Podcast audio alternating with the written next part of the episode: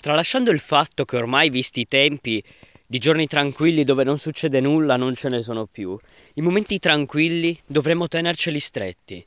Qualcuno di voi potrebbe pensare che di momenti in cui non succede nulla non ce ne siano mai. Ma qualcuno, come me, piace illudersi che le cose esistano solo perché si ha l'impressione che sia così. Il punto è che ogni giorno ci inventiamo qualcosa per colmare i momenti vuoti dove non succede nulla.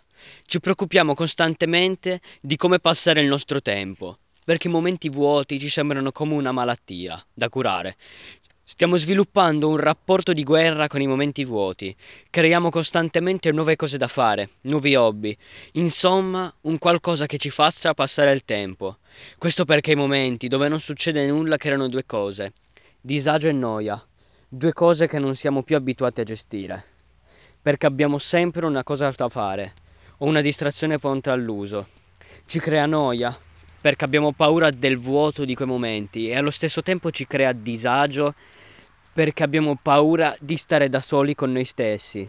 Abbiamo scelto di confinare la noia in una barriera fatta di passatempi e distrazioni tascabili, come il cellulare per esempio. Una volta aveva il proprio scopo, chiamare e mantenerci in contatto, ora è una vera e propria distrazione tascabile. E alla fine abbiamo finito per confinarci noi stessi in quella stessa barriera. Forse dovremmo smetterla di scappare costantemente dal nulla e dalla noia e interiorizzarlo come una cosa che in fondo ci appartiene. Dovremmo vivere la noia anziché allontanarla, perché anche quei momenti fanno parte di vita e perché in fondo aggiungere punti alla lista di cose da fare crea solo superfluo e toglierli crea l'essenziale.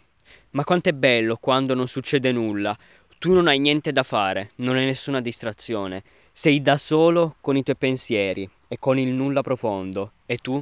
Sei lì.